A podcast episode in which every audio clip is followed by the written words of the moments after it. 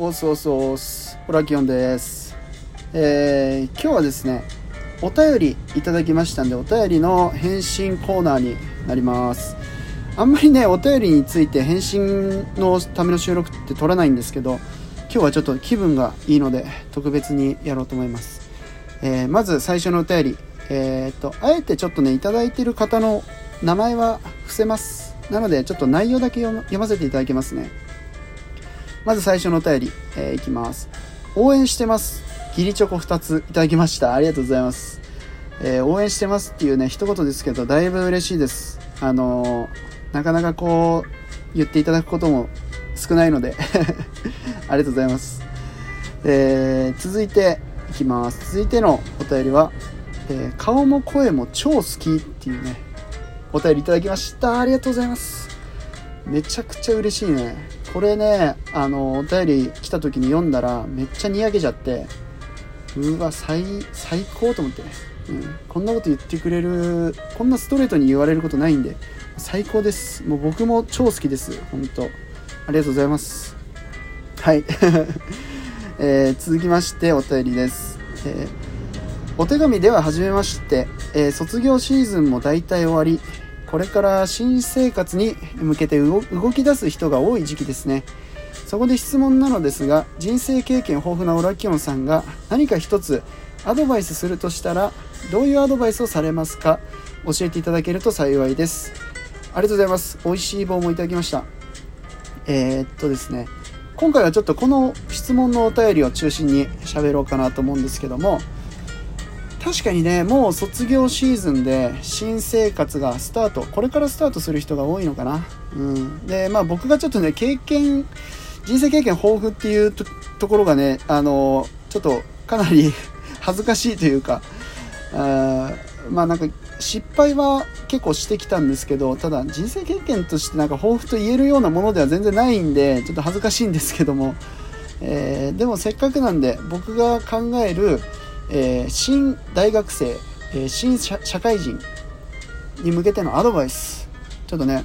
えーおこがましいんですけどさせていただきたいと思います。はい、えーまずね新大学生かな？何て言うんだろうそういうのは、うん、新しい大学1年生これからね迎える皆さんに向けてのアドバイス、まあ、なんか一つっていうことだったんですけど3つ用意しました。はい。なんで3つ心に刻んでください、えーまず1つ。えーサークルには絶対入った方がいいと思います。うん。これはね、間違いない。サークルはめちゃくちゃ大事だから、大学に入ったら、えーまずサークルの、えっとね、勧誘をめちゃくちゃ受けると思うんだよね。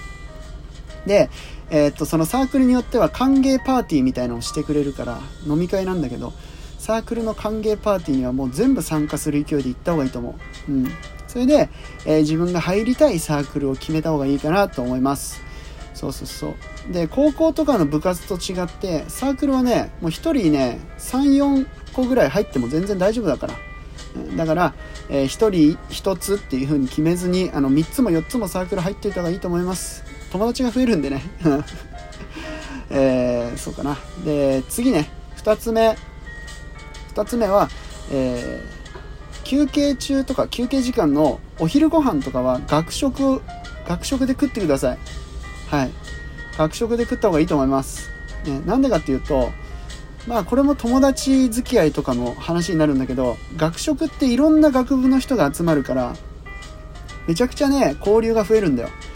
そうそうそう。だからお弁当とか持ってきたり、コンビニで買ったりとかして、自分たちの学部のメンツとこう食べるのはいいんだけど、いやちょっとね、それだけだとやっぱ友達の輪が広がらないんで、できれば学食で食べていろんな学部の人とこう交流した方がいいかなと思います。うん。まあ、そこで結構彼女できたりするからね。うん、彼女彼氏できたりするんで、えーおすすめです。はい。えー3つ目。え3つ目はね、大学の近くに一人暮らししている友達を見つけた方がいいと思います。はい。まあ、これはもう完全にサークルとか大学の授業終わりとか夜遅くなると帰るのめんどくさいじゃんあと飲み会とかあった時とかね。帰るのめんどくさいから大体ね大学の近くに一人暮らししてる友達の家に泊まることになるんで、えーそういうなんかこうちょっとした時に泊まらせてくれる友達作った方がいいと思います、えーちなみにオラキオンが大学生時代はもう大学の目の前に住んでたんで居候が3人いましたね。うん。で居候が3人いてあの毎日毎日誰かしら俺ん家に泊まってたんでまあそういう感じでこう都合のいいやつを見つけてあのまあ泊まらせてくれるやつの家を確保した方がいいと思います。そうするとえーっとなんか大学のレポートで徹夜しなきゃいけないとか次の日絶対遅刻したくないっていう時に、えーそいつの家に泊まればなんとかなるんで、えー見つけてみた方がいいと思います。ということですね。はい。なんで、えっと大学生の皆さん、えーサークルを、えーめっちゃサークルを見つけて入ってくださいっていうのと、えーあと学食で飯を食った方がいいですよっていうこととあと、えー大学の近くに住んでる友達を見つけた方がいいですよっていうこの3つ、えーアドバイスとして送ります。はい。これから頑張ってください、えー続きまして新社会人の皆さんにアドバイス、えーこれも3つあるんでね3つ紹介していくとまず1つは、えー最初にえーっとね絶対に飲み会に誘われるんで会社の飲み会には絶対参加した方がいいと思います、はい、でこれは何でかっていうとその上司とかと仲良くなるっていうのもそうなんだけどそれじゃなくてその上司とのえっとね関係値なんかその上司のキャラクターをその飲み会ですっごいけ研究した方がいいと思う、うん、あと弱みね。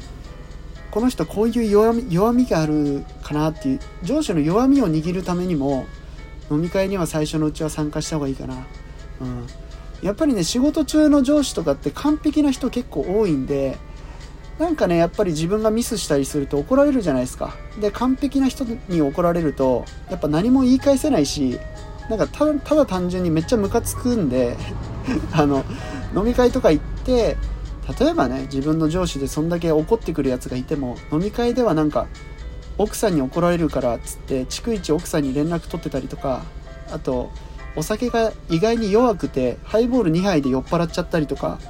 そういうなんかこう上司の意外な一面をね見つけた方がいいんですよ。そうするとあの上司に次怒られた時にあの口では言わないけど脳みその中でそいつのことをあの叩け叩けるんで。例えばあのその上司に怒られた時にうーまあ頭の中でどうせこいつこんなこと言ってるけど奥さんに尻に敷かれてるからなとかあのこんなこと言ってるけどこいつハイボール2杯で酔っ払うしなみたいな感じでね、えー脳みその中で反撃できますんでぜひあの上司の弱みは握った方がいいと思います。はい、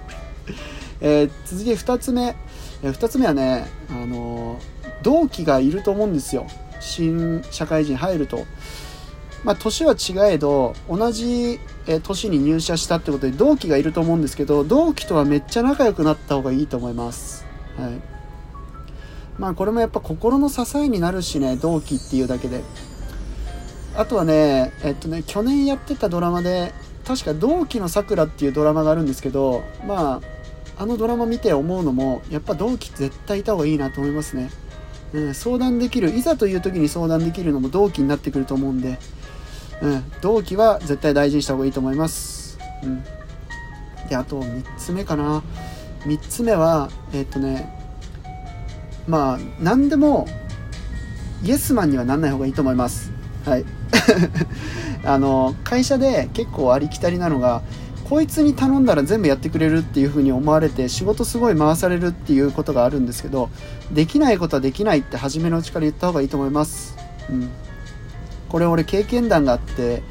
俺結構何でもいいですよやりますよって全部 OK 出しちゃうんですよで最終的に仕事が溜まっちゃって、えー後々パンクするんであのなんか生意気だって思われるかもしれないけどできないことはすいませんちょっと自分こういう仕事やってるんでこの案件はできませんとか。まあ新人にいきなりねなんか頼まれるっていうこともないと思うんですけどまあもし何かしら仕事を振られた時全部ねあの自分の中に抱え込むと無理なんでできないことはできないってはっきり言いましょうっていうね。まあこんな感じですね。なんで、えー新社会人のアドバイスとしては1つ目はえー、まず、まあ、最初のうちだけ、えー、飲み会には参加して上司の弱みを握りましょう。2つ目は、えー、同期はめっちゃ大事にして仲良くしといた方がいいと思います。あと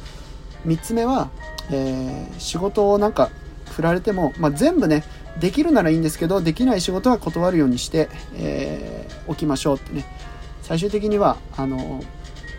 まあ、ミスなく仕事できるのが一番なんですけど、うん、やっぱ上司とかに可愛がられるタイプっていうのも何でもできますっていうやつよりかはちょっとねあのはっきりできないことはできないって言ったやつの方が可愛がられるんで、えー、意識した方がいいと思いますということで、えー、以上になります。はい。お便りいただいた皆さんありがとうございます。とりあえずねあの今回は新社会人に向けての、まあ、アドバイス、えー、3選じゃないけどね。えやらせていただいたんで、ば、えー、次回またなんか、あのこんなこと以外でも質問だったり、あれ、あればですね、ぜひお便りくれれば、あの収録でお答えしますんで、よろしくお願いします。はい。ということで最後まで聞いていただいてありがとうございました。また収録撮ります。バイバーイ。